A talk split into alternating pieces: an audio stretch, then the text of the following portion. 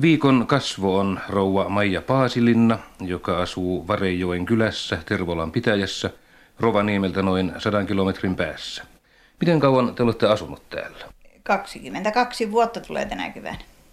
Ja te muutitte mistä? Me muutimme tänne tuolta Iistä. Se oli viimeinen silloin sotien aikana, viimeinen paikka, mistä me tänne muutimme. Mutta te ette ole syntynyt siellä. En. Minä olen Petsamossa syntynyt, Petsamon Salmijärvellä. Ja sieltä olette Sieltä sitten- edelleen. Sota kun tuli 39, niin silloin sitä lähettiin pois. Ja sitä tehen on.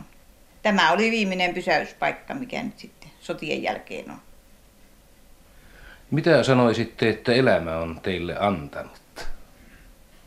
No, sehän on hyvin rikasta ollut, kun, kun on kaikki vaikeudet ja ilot ja surut ollut sikisoki sekaisin. Että Rikastahan se on ollut. Ja eikä ole vapaa-ajan ongelmia ollut. Siitä ei ole kyllä tarvinnut huolehtia. Sitten on ollut työtä niin paljon ja huolta ja vaivaa. Ja on ollut lystiäkin. Ei voi sitä sanoa, etteikö ole. Kaikkia on elämässä aina, että se on niin. Millä te tulette toimeen tällä hetkellä?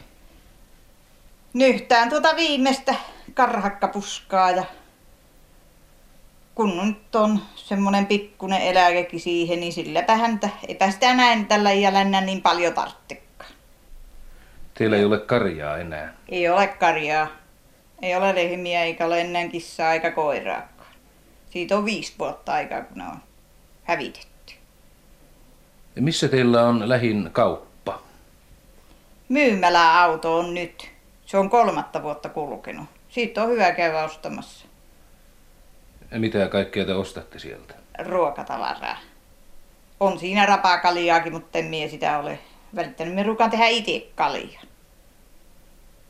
Mitä on mielestänne elämä pohjoisessa? Haluaisitteko te muuttaa esimerkiksi Helsinkiin jonkun Kontulan asumalähiön pieneen yksiöön?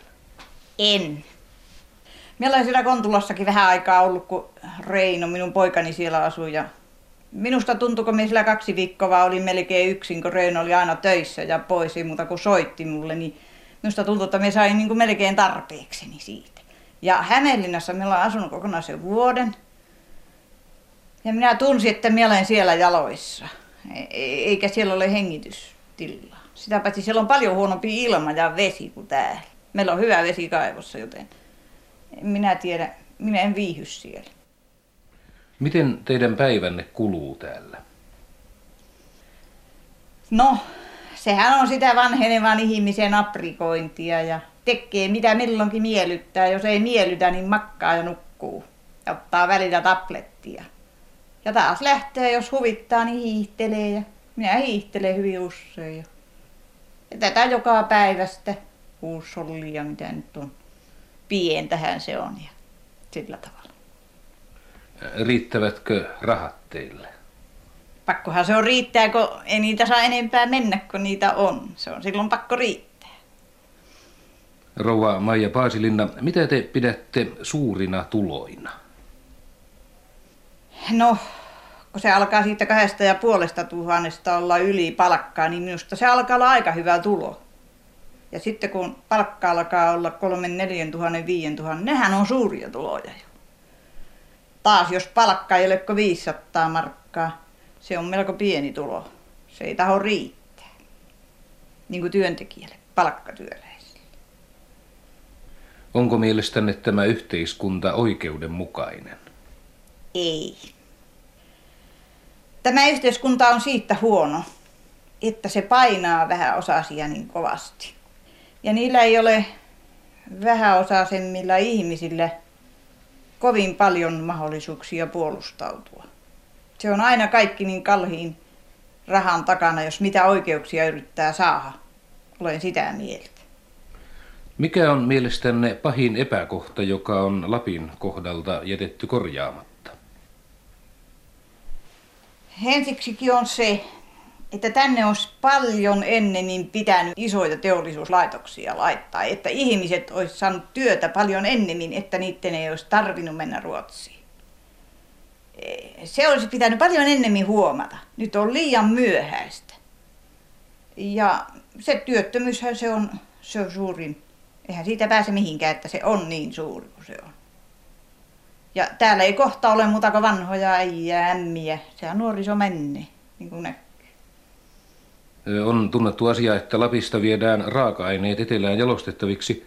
Tuntuuko teistä siltä, että etelä vie lapsetkin? Se on vienyt jo. Se vei multakin kaikki. Siitä ei pääse mihinkään. Sehän vie jatkuvasti. Jos te olisitte eläneet etelässä alun perin, niin olisiko elämänne ollut toisenlaista? Niin, jos sinne olisi syntynyt ja kasvanut, niin siellä olisi ollut pakko olla ja omaksua ne mahdollisuudet ja, ja kaikki sinne. Mutta kun täällä on syntynyt, täällä pohjoisessa, niin se on tuo pohjoisen ihminen paljon erilaisempi. Se, se on niin luonnonläheinen, että se ei viihdy etelässä. Se siinä on.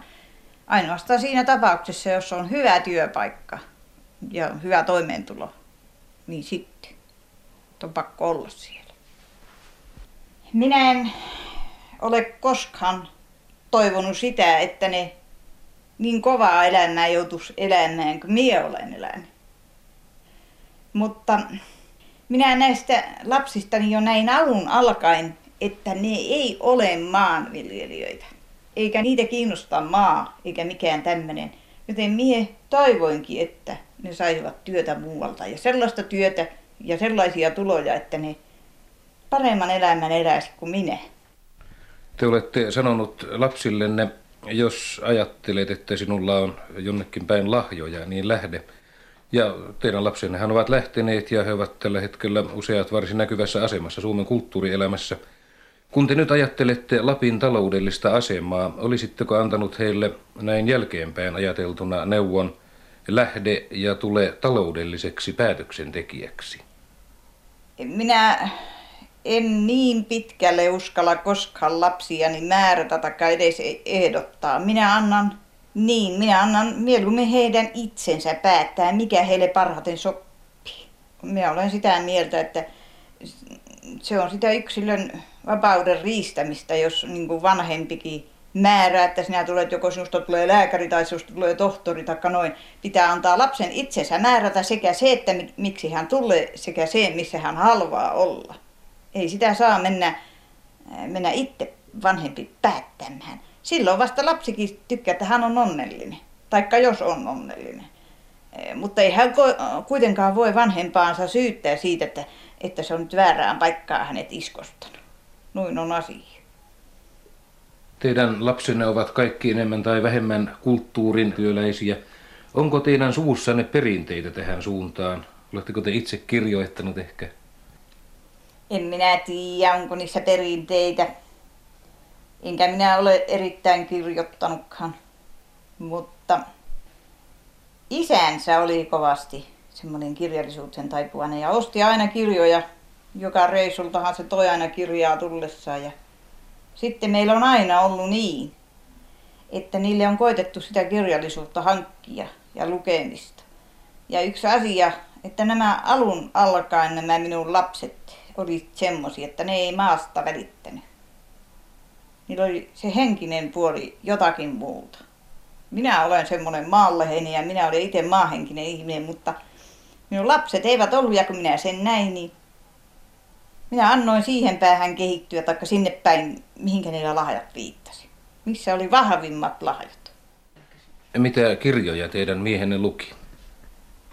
Hän luki kaikkea kirjallisuutta, semmoista parempaa, ja meillä oli aika hyvä kirjasto Petsamossa. Minun on vaikea sanoa, mutta meillä oli kaikenlaista tietopuolista ja romaaneja oli ja, ja sitten kun aina ilmestyi uusi kirja, niin kuin jotakin erikoista, niin kyllähän koitti sen saada vaikka millä hinnalla. Ja vieläpä sotien aikanakin.